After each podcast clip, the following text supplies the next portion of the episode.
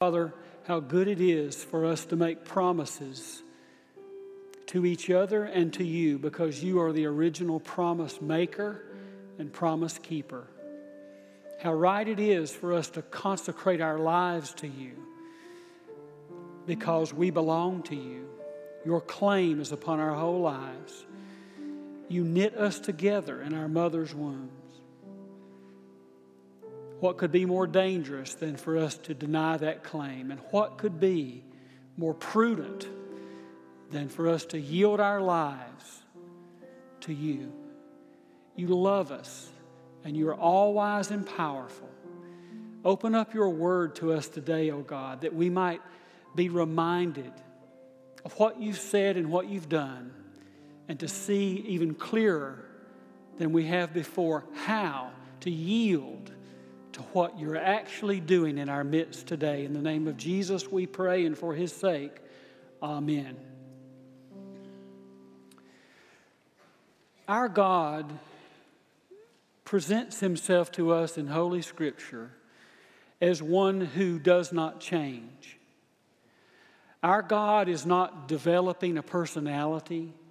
He's not ruling this world that He made by trial and error.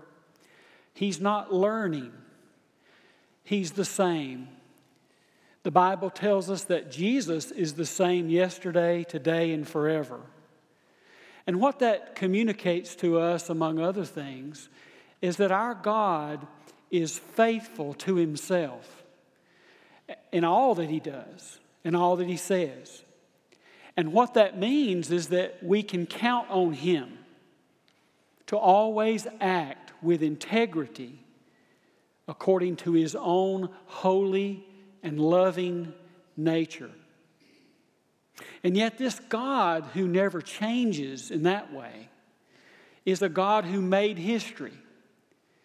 It has pleased God to create history, time and space.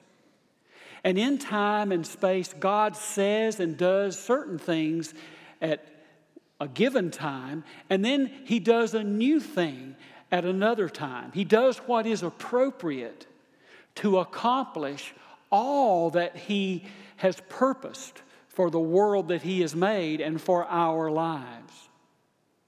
He, in, through his son, sometimes reprimands his people when they do not recognize the signs of the time what's appropriate now, what God is up to now, what stage of redemption that we're in.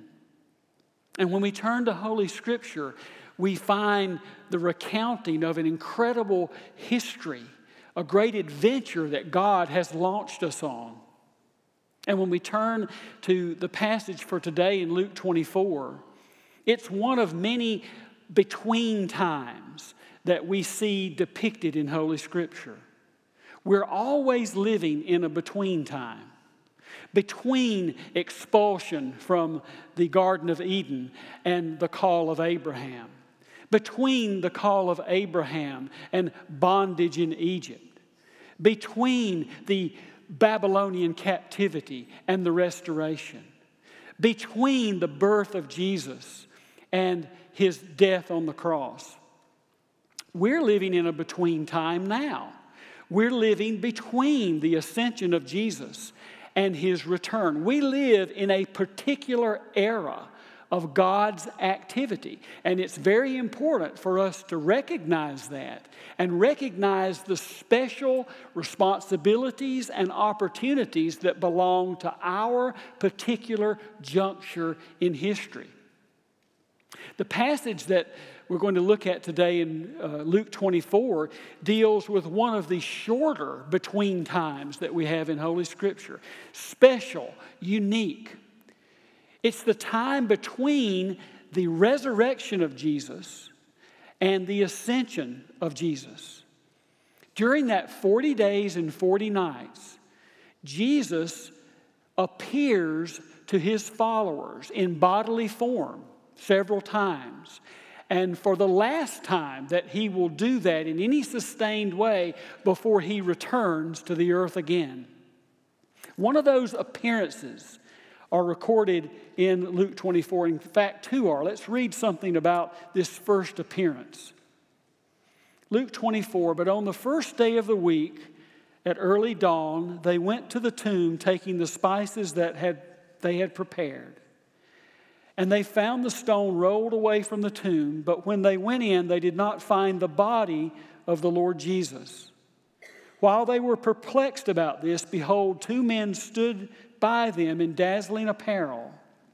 And as they were frightened and bowed their faces to the ground, the men said to them, Why do you seek the living among the dead? He is not here, but is risen. Remember, a very important word in the Bible.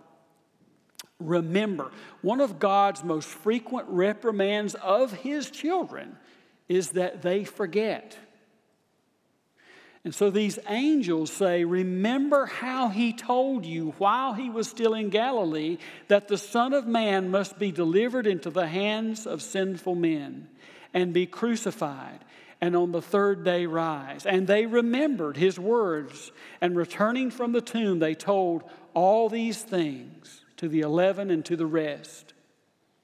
Then we read in verse 13 that very day, two of them were going to a village named Emmaus about seven miles from Jerusalem. And they were talking with each other about all these things that had happened. While they were talking and discussing together, Jesus himself drew near and went with them. But their eyes were kept from recognizing him. And he said to them, What is this conversation that you're holding with each other as you walk? And they stood still, looking sad. Then one of them, named Cleopas, answered him, Are you the only visitor to Jerusalem who does not know the things that have happened there in these days? And he said to them, What things? And they said to him concerning Jesus of Nazareth, a man who was a prophet, mighty in deed and word before God and all the people, and how our chief priests and rulers delivered him up to be condemned to death and crucified. But we had hoped that he was the one to redeem Israel. Yes, and besides all this, it is now the third day since these things happened. Moreover, some of our women amazed us. They were at the tomb early in the morning, and when they did not find his body, they came back saying that they had even seen a vision of angels who said that he was alive. Some of those who were with us went to the tomb and found it just as the women had said but him they did not see. And he, Jesus, said to them, O foolish ones, and slow of heart to believe all that the prophets have spoken. Was it not necessary that the Christ should suffer these things and enter into his glory? And beginning with Moses and all the prophets, he interpreted to them in all the scriptures the things concerning himself. So they drew near to the village to which they were going. He, Jesus, acted as if he were to, going to go farther, but they urged him strongly, saying, Stay with us. For it is toward evening, and the day is now far spent. So he went in and stayed with them. While he was at table with them, he took bread and blessed and broke it and gave it to them, as he had at the Lord's Supper when he presided at the Passover. And it says, Their eyes were opened and they recognized him. And he vanished from their sight. They said to each other, Did not our hearts burn within us while he was talking to us on the road, while he opened to us the scriptures? This is the word of the Lord for us today. Thanks be to God. It would be difficult to exaggerate the importance of the death of Jesus Christ on the cross together with his resurrection from the dead, its foundational purpose in our faith, in our lives, in the world. It is appropriate that we mark our calendars and divide our calendars according to this time of these special events before Christ and in the year of our Lord. Because it's the pivotal turning point of history.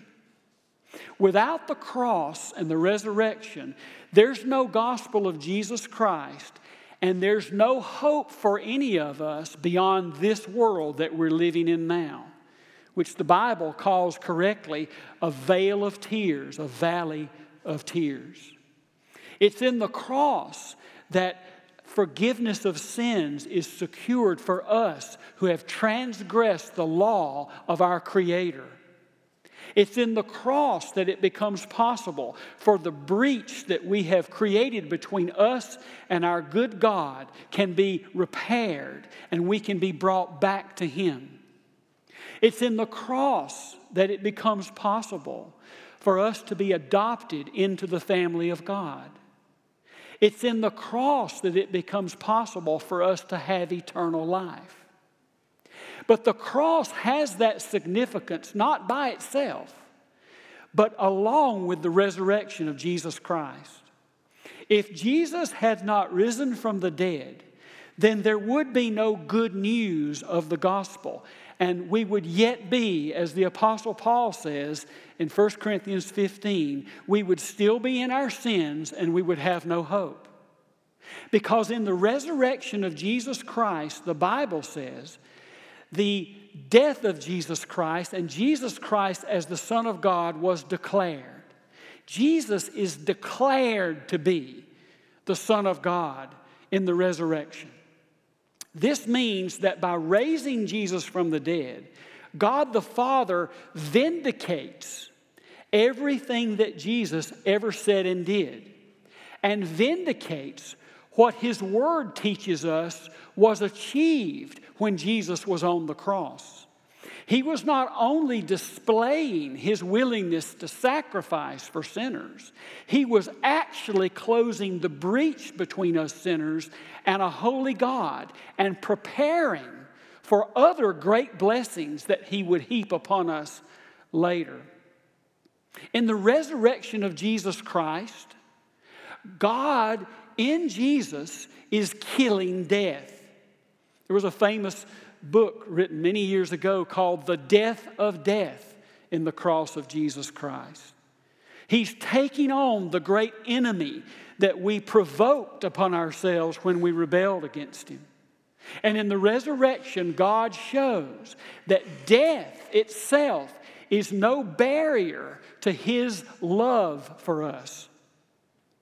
In the resurrection of Jesus Christ, we see not only that, that God in Jesus Christ can overcome death, but that Jesus Himself has the keys to death. It's not just that the Son of God can die and rise, but He's got the keys. He showed he had the keys when he said to the little girl who had died before he went to the cross, and he said to her, They said, She's dead. Don't trouble the family. And he said, She's just asleep. You see, when Jesus is around, dead people are just asleep if he addresses them. And he addressed her and he said, Talitha, arise. And she did. And he took her in his arms and handed her to her parents. He said to Lazarus, Come forth. And then my favorite use of the keys by Jesus is in the Gospel of Matthew. It's only recorded there. I call it the thriller passage for those of you who know Michael Jackson's video, The Thriller, where the zombies are dancing. It's a strange reference, but I like it. In Matthew's gospel, an earthquake occurs while Jesus is on the cross. And we're told that there were tombs broken open, and saints of old came up out of the graves and were seen by many in Jerusalem. The resurrection is not just about Jesus, it's about us. It's about the resurrection from the dead that awaits us and all who belong to Jesus. Now, this is a very personal uh, gospel truth to me because there was a time when I was running from the Lord and I was dancing with the devil, really. I was an intravenous drug user and I really had just turned my back on God. And my mother, who was 36 years of age, she died. I was 16 and a half. That's back when I had halves. I miss those days. And I was angry at God. How could I worship a God who could allow a 16 and a half year old to lose his 36 year old mother? But I remembered what I'd been taught since I was a child. I'd been taught, among many other things, that our God raises the dead. That would be good news. Good news that's not, it's, it's beyond forgiveness for my sins. I want that. I want it all, in fact. We're promised new bodies. This is the promise that God can raise the dead and give those back to us who we've lost in Jesus. My mother left a few artifacts behind. I have a, a, an old grainy film of my mother when she was alive. And I have some things that she wrote, and I have a few photographs of her. And I cling to those. And you probably have artifacts of people that you've lost, or people who are far away. They're still alive, but they're separated from you. They're deployed in the military. They're working in another country. They're only, or they're just on the other side of Birmingham and you never see them. So you have to cling to whatever you have. But if my mother walked through those doors right now, I wouldn't think about the artifacts. I would just run to her and throw my arms around her and hug her kiss her and hold her close. That's what I would do. And yet, Jesus, in this 40 day and 40 night window in which he's going to appear to his followers for the express purpose of their knowing that he's alive, he joins these followers who are depressed because he's died and he's gone and they thought he was the Messiah. And instead of revealing himself to them, the Bible says he keeps them from recognizing him. And he just engages them in conversation. How strange is that? We expect him to throw a party. Jesus was a partier, you know. John the Baptist, he was the monk, he was the ascetic, he was the stick in the mud, he lived in the desert, he ate wild honey and locusts and didn't dress well and he was dirty, but not Jesus. Jesus partied. He was accused of being a glutton. He was accused of being a wine bibber. He said to them one time, No matter what we do, you reject us. But you would think there's never been an occurrence more worthy of a party than the death and resurrection of Jesus. There ought to be a barbecue. If, if there's a time to turn water to wine, now is the time. And instead, he engages them in conversation like he's preparing them to be good at, Bible trivia. He says, What's going on in Jerusalem? And he says, Remember what I said. The angels uh, question them, Remember what I said. And then Jesus conducts a Bible study. Now, I love the Bible. The Bible is the Word of the living God. Make no mistake about it. And Jesus believed that too. His Bible was the Old Testament. And he was accused of being a bad Jew sometimes, and the, the scriptures were thrown in his face. Even the devil threw the scriptures in his face. And Jesus never said when that happened, Well, who cares about the Bible? Look at these miracles I'm doing. Forget that. That's all in the past. No, no. Jesus staked his claim on the Bible. He said, You read those, those works of Moses and the prophets and you think in them you have life, he said, they're about me.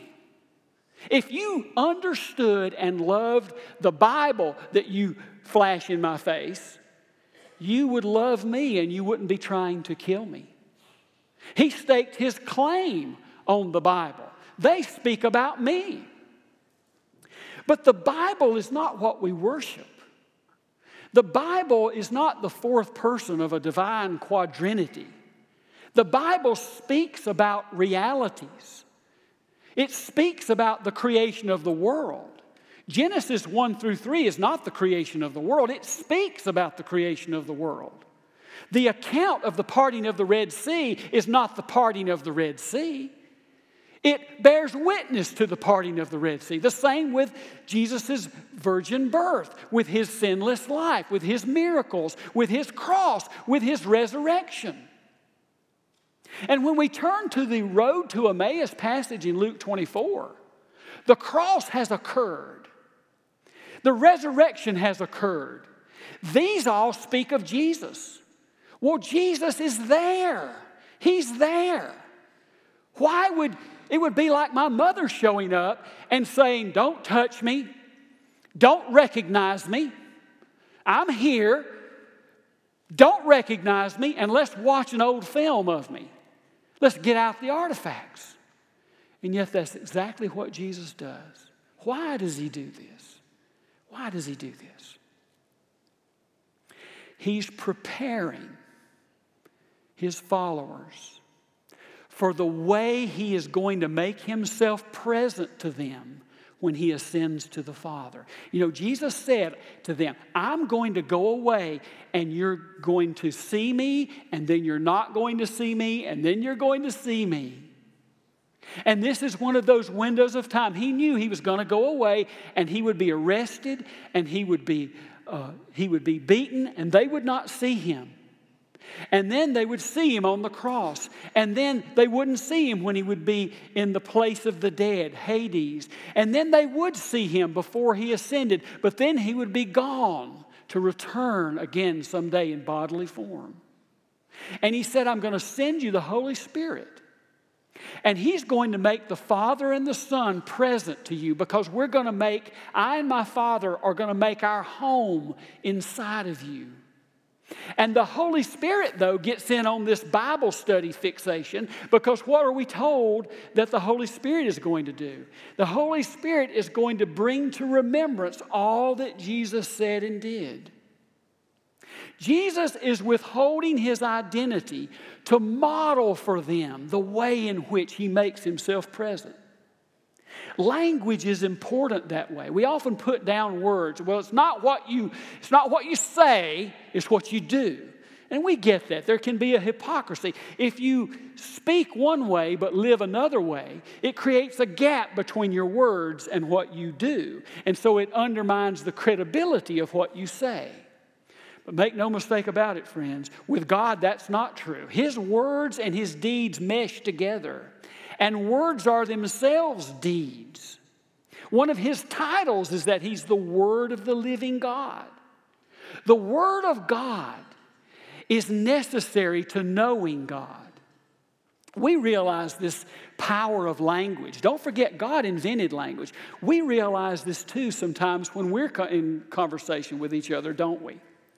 You'll be talking to someone and you're both right there. But one of the speakers will say, Well, don't you remember what I said?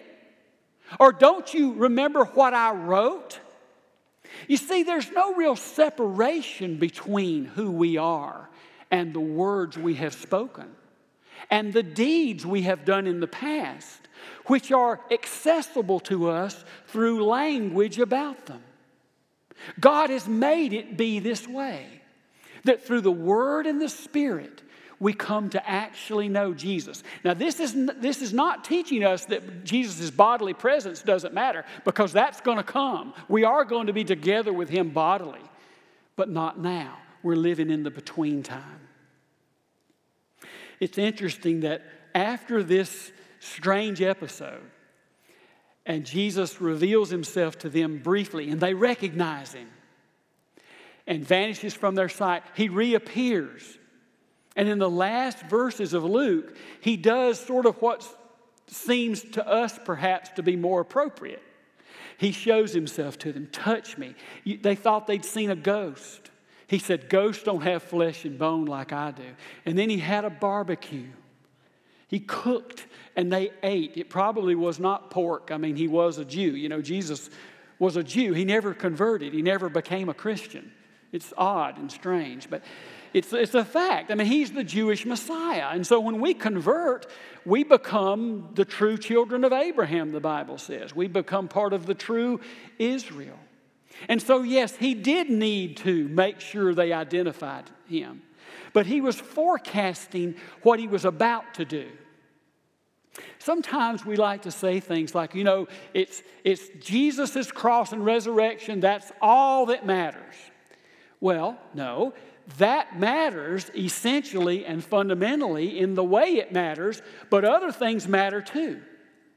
We're not living in the time between his birth and his death or between his resurrection and his ascension. We're living in this new time that has been called the age of the Spirit, or maybe even more appropriately, the age of the church.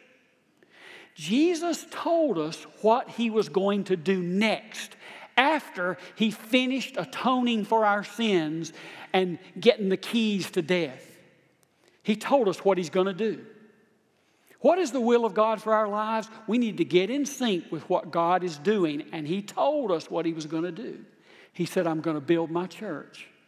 I'm going to build my church.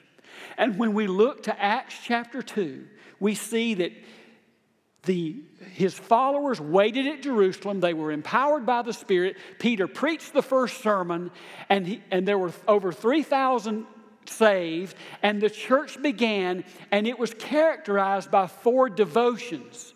They were devoted to the breaking of bread with one another, which really means the Lord's Supper. They were devoted to prayer, and they were devoted to the fellowship itself, and they were devoted to the apostles' teaching.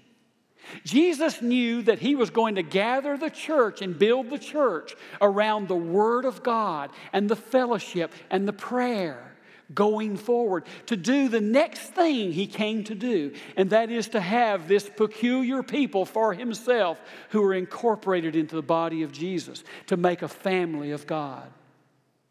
There's no gospel of Jesus Christ without the church. When we go out and witness, we're not just seeking to see people move from liability to hell and death and heir, become heirs of eternal life. We are doing that, and I don't minimize it at all. But we're going out there as instruments of God to gather them into our family, where He makes us the brothers and sisters of Jesus and the siblings and children before our Heavenly Father. And so, do you want to know Jesus? I do. Let's seek him where he may be found in the church. Through his word, as we are gathered around and devoted to the word of God, devoted to the fellowship and prayer. And we'll know him. And we'll be deployed by him as witnesses that he can gather more into the church to know him as well. That's the good news of Jesus Christ. Thanks be to God. Let's pray. We're reminded, oh God, that there is no path to you apart from your word, apart from the work of the Holy Spirit to enlighten us to understand that word and to empower us to walk in your ways. And there's no path to knowing you apart from the church you're building. Thank you for telling us this, Lord, for gathering us into your family. Empower us now and enlighten our minds that we might embrace the good things that cost so much from you to purchase for us. And so let us, Lord, enjoy to the full your presence among us until we see you face to face again when the new era of the new heaven and the new earth is inaugurated. In the name of Jesus we pray, and for his sake, amen.